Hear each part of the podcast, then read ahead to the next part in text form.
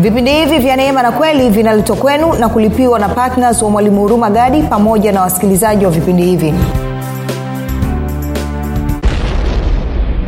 Hauwezi ukajaa roho mtakatifu alafu usizungumze habari za yesu. Kwao kama wewe ndugu unanisikiliza hauzungumzi habari za yesu ni kwa sababu haujajaa roho mtakatifu. Na kuhakikishia ukijaa roho mtakatifu sio tu kwamba utakuwa na ujasiri wa kuzungumza lakini kinywa chako kitakuwa kinazungumza habari za yesu kwa maana ya kwamba yesu ni nani na kile ambacho amekifanya. Hutaogopa mtu yoyote hutaogopa jirani yako hutaogopa mjomba wako hutamwogopa baba yako hutamwogopa mama yako mtoto wako mdogo wako mchungaji wako kiongozi wako nabii wako mtume mm, mwanasiasa no way.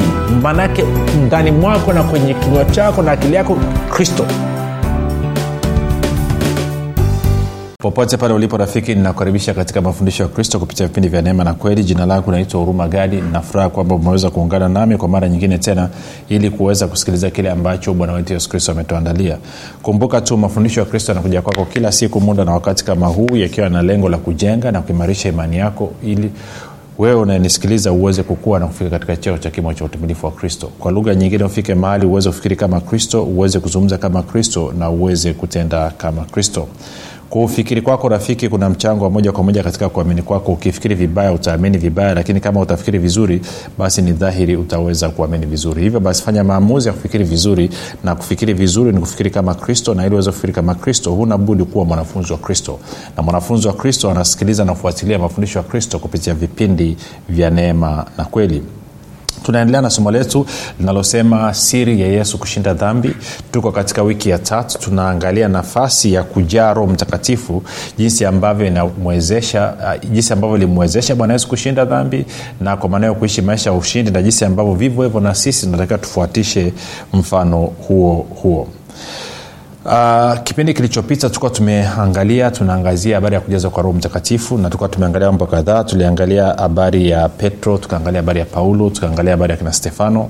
Na kipindi hichi nataka tukazie mambo kadhaa tena katika upande huo huo. Lakini kabla ya kufanya hivyo nikukumbushe tu kwamba mafundisho haya ya kristo yanapatikana pia katika youtube. Chanel yetu inaitwa mwalimu huruma gadi. Na kama ungependa kupata mafundisho haya kwa njia ya sauti basi tunapatikana katika mtandao wa kijamii wa telegram. Telegram nafanya kazi kama whatsapp. Unaweza ukatuma ujumbe mfupi tu ukasema ni jiunge nawe ukaunganishwa. Namba ni 7895242 7895242 baada ya kusema hayo uh, ninapenda nitoe shukrani kwa mungu kwa ajili ya kwako wewe ambao umekuwa ukisikiliza na kufuatilia mafundisho ya kristo lakini zaidi ya yote umekuwa ukihamasisha wengine nao waweze kusikiliza na kufuatilia. Pia namshukuru mungu kwa ajili ya kwako wewe ambaye umekuwa ukifanya maombi kwa ajili ya uzaji wa vipindi vya neema na kweli kwa ajili ya kwangu mii pamoja na timu yangu. Nasema asante sana kwa maombi yako. Maombi yako ni ya muhimu sana.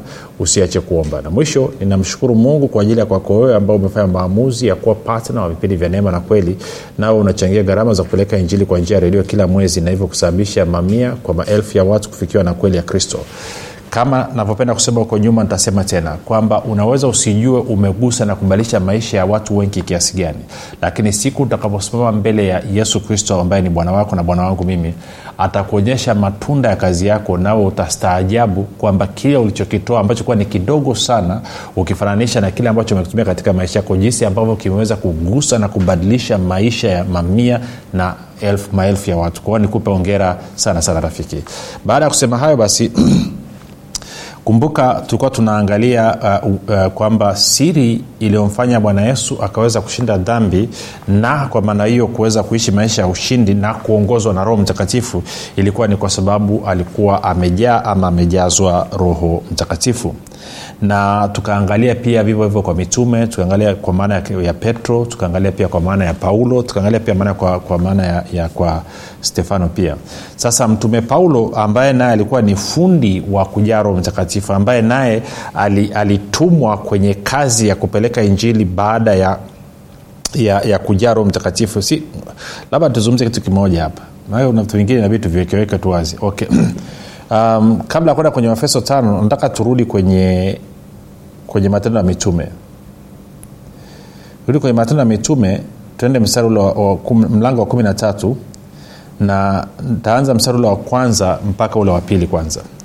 Anasema na huko antiokia katika kanisa lililokuwako palikuwa na manabii na waalimu nao ni barnaba na simeoni aitwaye nigeri na lukio mkirene na maanaeni aliyekuwa ndugu wa kunyonya wa mfalme herode na sauli basi hawa walipokuwa wakimfanyia bwana ibada na kufunga roho mtakatifu akasema nitengeeni barnaba na sauli kwa kazi ile niliyowaitia. Nitengeeni barnaba na sauli kwa kazi ile niliyowaitia. Ndipo akiisha kufunga na kuomba wakaweka mikono yao juu yao wakawacha waende zao. Nne anasema basi watu hao wakiisha kutumwa na roho mtakatifu najua suv inasema wakisha kupelekwa sio kiswahili kizuri wakisha kutumwa na roho mtakatifu. Sasa nataka uone kitu kimoja. Ule mstari wa pili anasema nitengeni nitengeni barnaba na sauli kwa kazi ilo niliyowaitia huyu ni roho mtakatifu anasema. Huyu ni roho mtakatifu anasema. Alafu mstari wa nne anasema basi wao ya, watu hao yani pa, pa, nani sauli na barnabas na sauli wakiisha kutumwa na roho mtakatifu. Sasa nataka uone kitu kimoja ukisoma kwenye matendo ya mitume mlango wa 26 mtume paulo anaelezea jinsi ambavyo alitokewa na bwana yesu wakati anakwenda dameski e? na jinsi ambavyo ukianza ule mstari wa kumi na mbili na jinsi ambavyo alitokewa na bwana yesu njiani eh? Ngoja tuanze kusoma tu mstari wa kumi na mbili. Anasema hivi basi katika kazi hiyo nilipokuwa nikienda dameski mwenye mamlaka na maagizo ya wakuu wa makuhani e mfalme ndipo wakati wa dhuhuri njiani naliona nuru inatoka mbinguni ipitayo mwangaza wa jua ikinimulikia mimi na wale waliofuatana nami pande zote. Tukaanguka nchi sote nikasikia sauti ikisema nami kwa lugha ya kiebrania sauli sauli mbona waniudhi? Ni vigumu kwako kuupiga mateke mchokoo. Nami nikasema wewe uu nani bwana? Bwana akaniambia mimi ni yesu ambaye wewe unaniudhi. Lakini inuka usimame kwa miguu yako maana nimekutokea kwa sababu hii. Nikuweke wewe uwe mtumishi na shahidi wa mambo ambayo ulioyaona na wa mambo ambayo katika hayo nitajidhihirisha kwako. 17 nikikuokoa na watu wako na watu wa mataifa ambao na kutuma kwao nilikuwa nataka uonelo neno. Kwa bwana yesu alivyomtokea anasema paulo ama sauli na kutuma kwa watu wa, kwa wayahudi na kwa watu wa mataifa. Kwa hiyo kwa lugha nyingine ungesema kwamba mtume paulo ama paulo ama sauli alitumwa na bwana yesu kwenda kwa wayahudi na kwa watu wa mataifa. Na akaambiwa kitu cha kwenda kuwaambia. Tuko sawa? Tuko sawa sawa rafiki? Okay. Then tunafahamu miaka kumi na nne baadaye. Ndo ile matendo ya mitume kumi na tatu sasa. Akiwepo sauli na barnaba na watu wengine wakimfanyia bwana ibada roho mtakatifu anasema nitengeeni barnaba na sauli kwa kazi ile niliyowaitia alafu anasema wakiisha kufunga na kuomba roho mtakatifu akawatuma. Sasa mwisho wa siku kichwa kinaweza kikaruka kidogo asema okay kwao sasa alitumwa na bwana yesu ama alitumwa na roho mtakatifu? Jibu langu ni ndio. Unasema ndio maana yake ni ndio. Ndio kwa maana ya kwamba paulo alitumwa na bwana yesu lakini wakati huo alitumwa na roho mtakatifu. Kwa lugha nyingine katika u, u, nini utume wake umetoka kwa bwana yesu niseme lakini sasa anakwenda wapi lini kufanya nini? Hiyo ni wajibu wa roho mtakatifu. Kwa lugha nyingine bwana yesu amemtokea paulo amesema ama sauli na kutuma uende kwa wayahudi na kwa watu wa mataifa. Kwa ikabidi maandalizi yaanze kumwandaa huyu paulo ama sauli. Na hiyo kazi ya kumfundisha na kumwandaa ilikuwa inafanywa na roho mtakatifu siku ya siku ilipofika roho akasema sasa wakati umefika wa mimi kuwatuma ao waende wakafanye kile ambacho walikuwa wameagizwa na bwana yesu. Kwa hiyo kwa lugha nyingine hatutaweza kwenda kutimiza kile ambacho tumetumwa na bwana yesu mpaka pale tutakapojaa roho mtakatifu na kutumwa na huyu roho mtakatifu. Si kwa lugha nyingine ungeweza ukasema ni kama rais wa nchi anatangaza kwamba tuna vita labda kwa mfano vita vya kagera vilivyokuwepo. Rais wa jamhuri ya muungano wa tanzania na amiri jeshi mkuu wa wakati huo mwalimu julius kambarage nyerere alitangaza vita dhidi ya nduli idi amini kwao alivyotangaza amemaliza. Lakini mkuu wa majeshi ndiye aliyekuwa ana wajibu wa kupangilia namna ambavyo hilo agizo la amiri jeshi mkuu litatekelezwa. Kwamba nani aende wapi nani aende upande upi askari wa miguu waendeje jeshi la anga liendeje sijui wenye vifaru wafanyeje sijui jeshi la majini lifanyeje na kadhalika. Siko nanyelewa. Kwa hiyo kwa lugha nyingine mwagizaji mkuu alikuwa ni rais wa jamhuri ya muungano wa tanzania lakini mtekelezaji wa hayo maagizo ya kwenda kumng'oa nduli idi amini yalikuwa ni amiri jeshi mkuu alikaa na makamanda wake anapanga anaweka maelekezo. Wewe utaenda huku wewe utaenda huku wewe utafanya hivi wewe utafanya hivi. Kwa hiyo na sisi tunapokuja katika ufalme wa mungu mfalme wetu mkuu aliyetutuba ni yesu kristo. Lakini ambaye anatekeleza hilo agizo ni roho mtakatifu kwa kutupangia. Ndio maana anaitwa bwana wa mavuno. Mwombeni bwana wa mavuno. Bwana yesu alisema mwombeni bwana wa mavuno apeleke watendakazi katika mavuno yake. Kwao paulo alikuwa analijua hili. Sasa mtume paulo huyu kwa sababu ya kujua umuhimu wa kujaa roho mtakatifu na kutumwa na roho mtakatifu ndio maana akasema twende kwenye waefeso tano sasa. Waefeso tano ntaanza mstari ule wa kumi na ngapi? Ntaanza mstari wa kumi na tano mpaka wa kumi na nane. Anasema basi angalieni sana jinsi mnavyoenenda si kama watu wasio na hekima bali kama watu wenye hekima. 16 mkiukomboa wakati kwa maana zamani hizi ni za uovu. 17 anasema kwa sababu hiyo msiwe wajinga bali mfahamu ni nini yaliyo mapenzi ya bwana. Anasema tena msilewe kwa mvinyo ambamo m, e, mna ufisadi bali mjazwe roho msilewe kwa mvinyo bali mjazwe roho. Kwa anasema msio wajinga ukomboeni wakati. Msio wajinga bali mfahamu nini mapenzi ya mungu. Kwa hiyo kwa lugha nyingine kama wewe haujui mapenzi ya mungu ni nini juu ya maisha yako ya kila siku wewe ni mjinga kufuatana na maelezo ya paulo. Kuna watu mmeokoka mmezaliwa mara ya pili mko makanisani lakini hamjui mapenzi ya mungu juu ya maisha yenu ni nini kwenye akili zenu mnadhania kwamba mliokolewa na mapenzi ya mungu ni kutokuvuta sigara kutokunywa pombe kutokufanya uzinzi kutokwenda kwenye uganga kwenye ushirikina kutokusengenya. Na hayo mambo yana umuhimu wake kutokuyafanya. Kwa sababu haya ndo mkristo ataki kuyafanya haya mambo. Lakini sicho ulichoitiwa rafiki. Yako mapenzi ya mungu uliitiwa. Na mapenzi ya mungu ni kuhakikisha kwamba kilichoko mbinguni kinatekelezwa hapa duniani sasa kama wewe hujui mapenzi ya mungu juu ya maisha yako ni nini then kuna tatizo. Kuna tatizo. Ndio maana pia ukisoma kwa mfano kwenye wakolosai 412 mtume paulo anasema kwamba epafaradito mtu wa kwenu anafanya bidii katika maombi akiwaombea siku zote ili mweze kuthibitika na kusimama katika mapenzi yote ya mungu juu ya maisha yenu. Sasa inawezekana unanisikiliza na haujui mapenzi ya mungu juu ya maisha yako ni nini inawezekana huko kwenye kanisa fulani unaabudu lakini hujui kwa nini mungu amekupeleka kwenye hilo kanisa. Upo upo tu. Yaani kwa lugha nyingine hauna tofauti na hicho kiti watu wanachokalia hapo kanisani. Tena hata bora hata kiti kinajua kazi yake kwamba kazi yake ni kukaliwa. Na wewe hujui chochote hujui kwa nini mungu amekupeleka kwenye hilo kanisa. Huelewi nini nafasi yako katika ufalme wa mungu kwa hiyo upo upo tu. Eh, wanasema huko kama bendera fata upepo. Eh, bendera ikipepea huku naona ukipepea huku naona yani sijuko nanyela nachokizungumza rafiki. Kila mtu aliyezaliwa mara ya pili kila mtu ambaye yuko katika kanisa kuna kusudi ama mapenzi ya mungu juu ya maisha yake. Na kwa maanao paulo anasema msiwe wajinga msiwe watu wasiofahamu mapenzi ya mungu. Angalia msara wa 16 mkiukomboa wakati kwa maana zamani hizi ni za uovu. Kwa sababu hiyo msiwe wajinga bali mfahamu nini yaliyo mapenzi ya, mapenzi ya bwana. Nini yaliyo mapenzi ya bwana? Nini mapenzi ya bwana? Na hapa anamzungumzia mapenzi ya bwana yesu. Nini mapenzi ya bwana yesu juu ya maisha yako?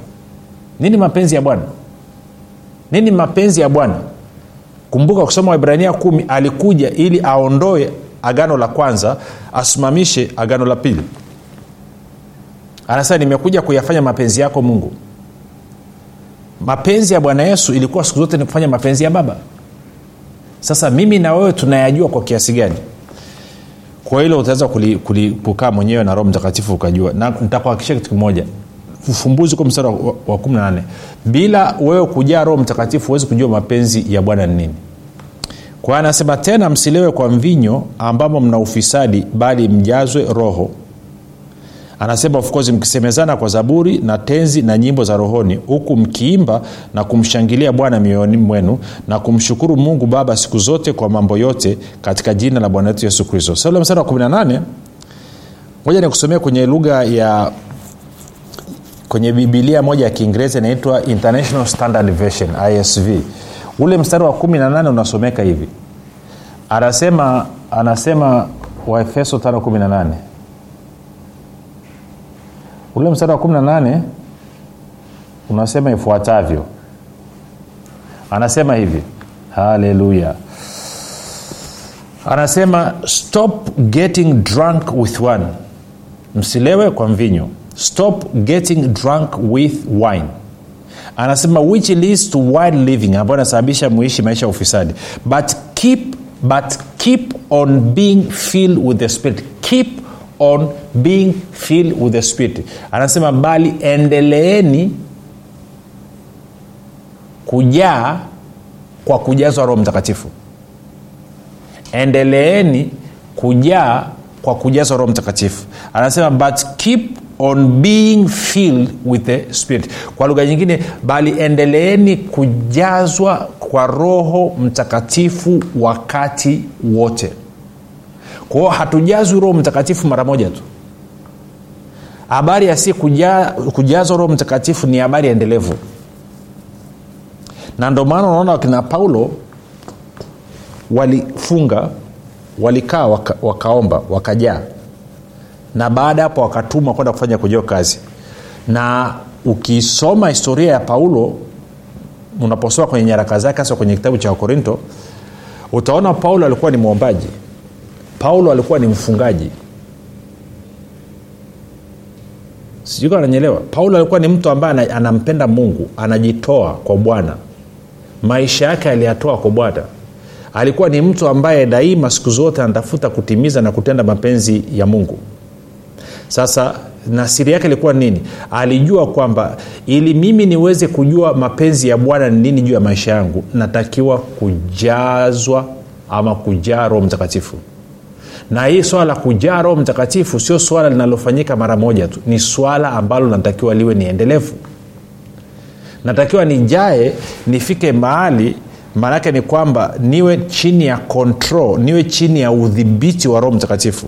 Ili roho mtakatifu aweze kuniongoza ili roho mtakatifu aweze kuongoza hatua zangu ili roho mtakatifu aweze kunituma kule ambako anataka niende lakini pia zaidi ya yote ili roho mtakatifu aweze kunitumia sawasawa sawa, ama kama apendavyo yeye mwenyewe. Na kwa maana hiyo basi swala la kujaza roho mtakatifu sio swala la mara moja tu. Sasa tunapojaa roho mtakatifu ziko faida chungu mzima. Kwa mfano unasema sasa tunajaaje roho mtakatifu? Nitakuonyesha. Relax. Lakini tunafahamu kitu cha kwanza mtu aliyejaa roho mtakatifu anakuwa na ujasiri kivipi? Kwa mfano tende matendo ya mitume. Tunafahamu matendo ya mitume ule mlango wa nne mitume wakina, wakina petro walivyorudi kwenye kampani ya kanisa wakawaeleza yaliyowasibu walipiga maombi ya kukata na shoka pale na walivyoomba wakajazwa roho mtakatifu. Walivyojazwa tunaambiwa nini kilitokea? Angalia ule mstari wa 31 hata walipokwisha kumwomba mungu mahali pale walipokusanyika pakatikiswa wote wakajaa roho mtakatifu wakanena neno la mungu kwa ujasiri kati ya kitu ambacho ninaamini nina kimekosekana katika kanisa la sasa kwa asilimia kubwa ni watu kujaa roho mtakatifu.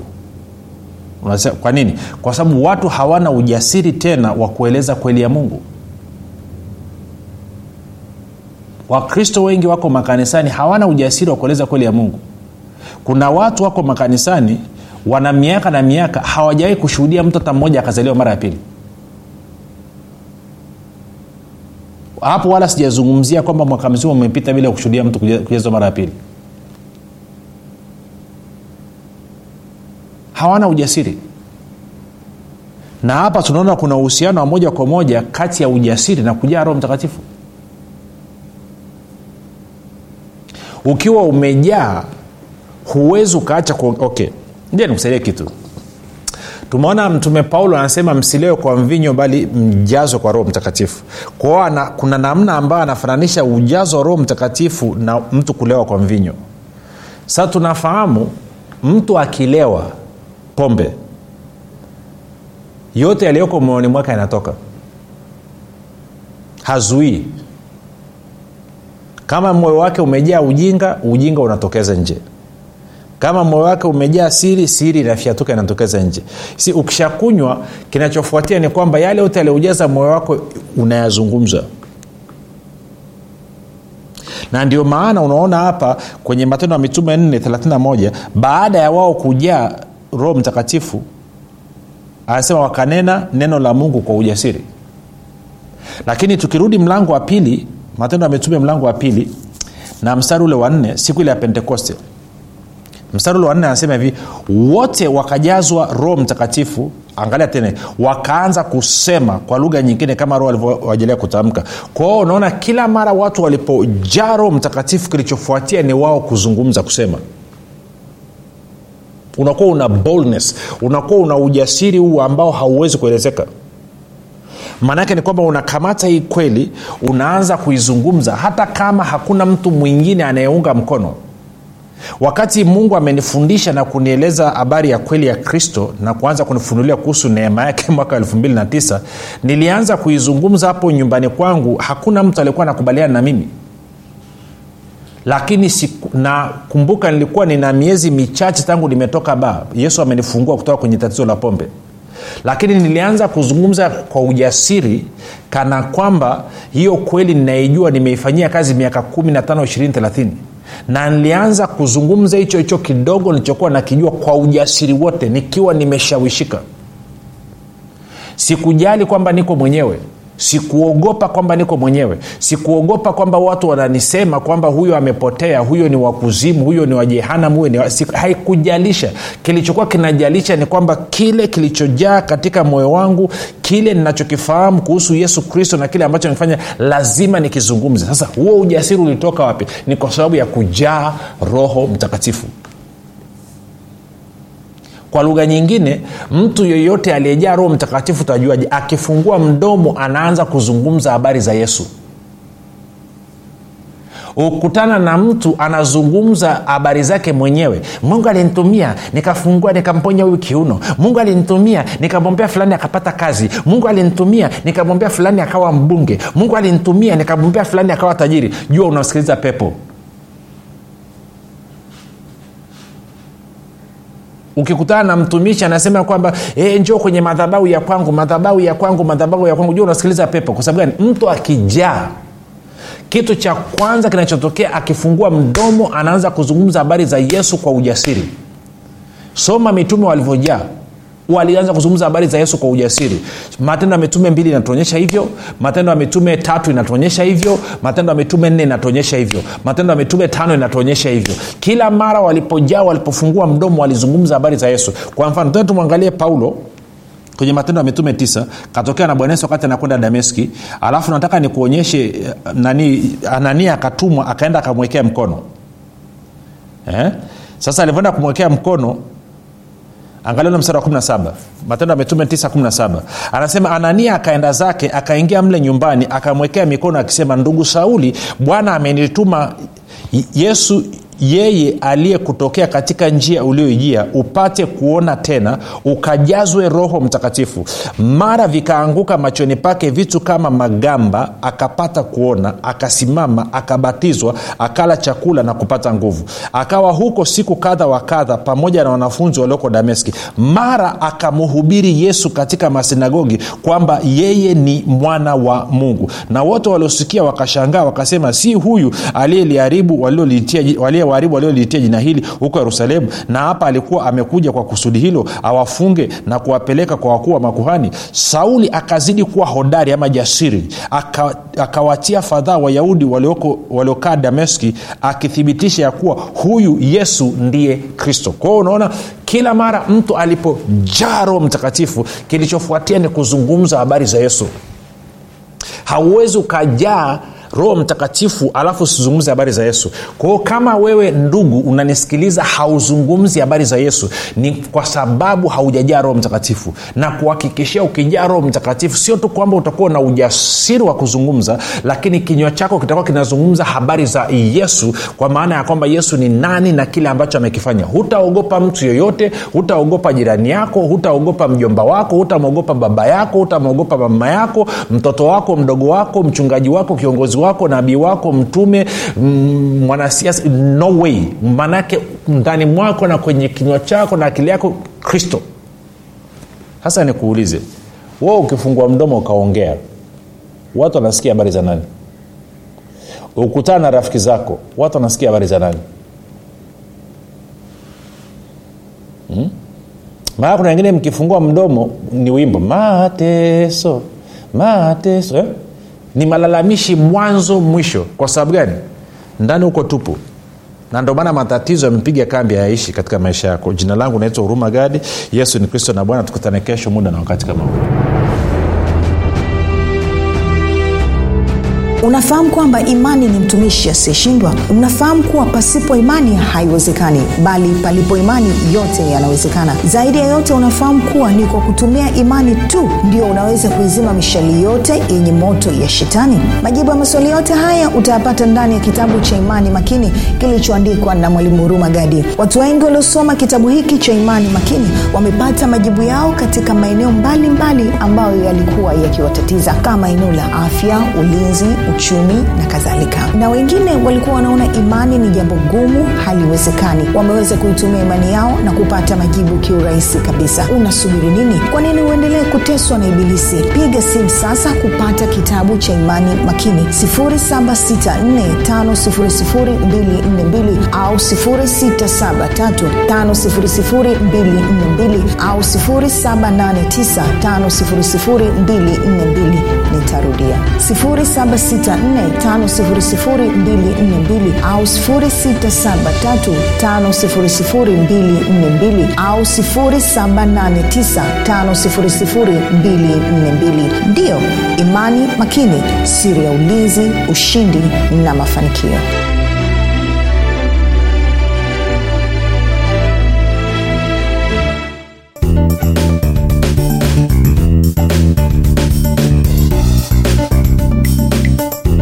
ukisikiliza kipindi cha neema na kweli kutoka kwa mwalimu huruma gadi.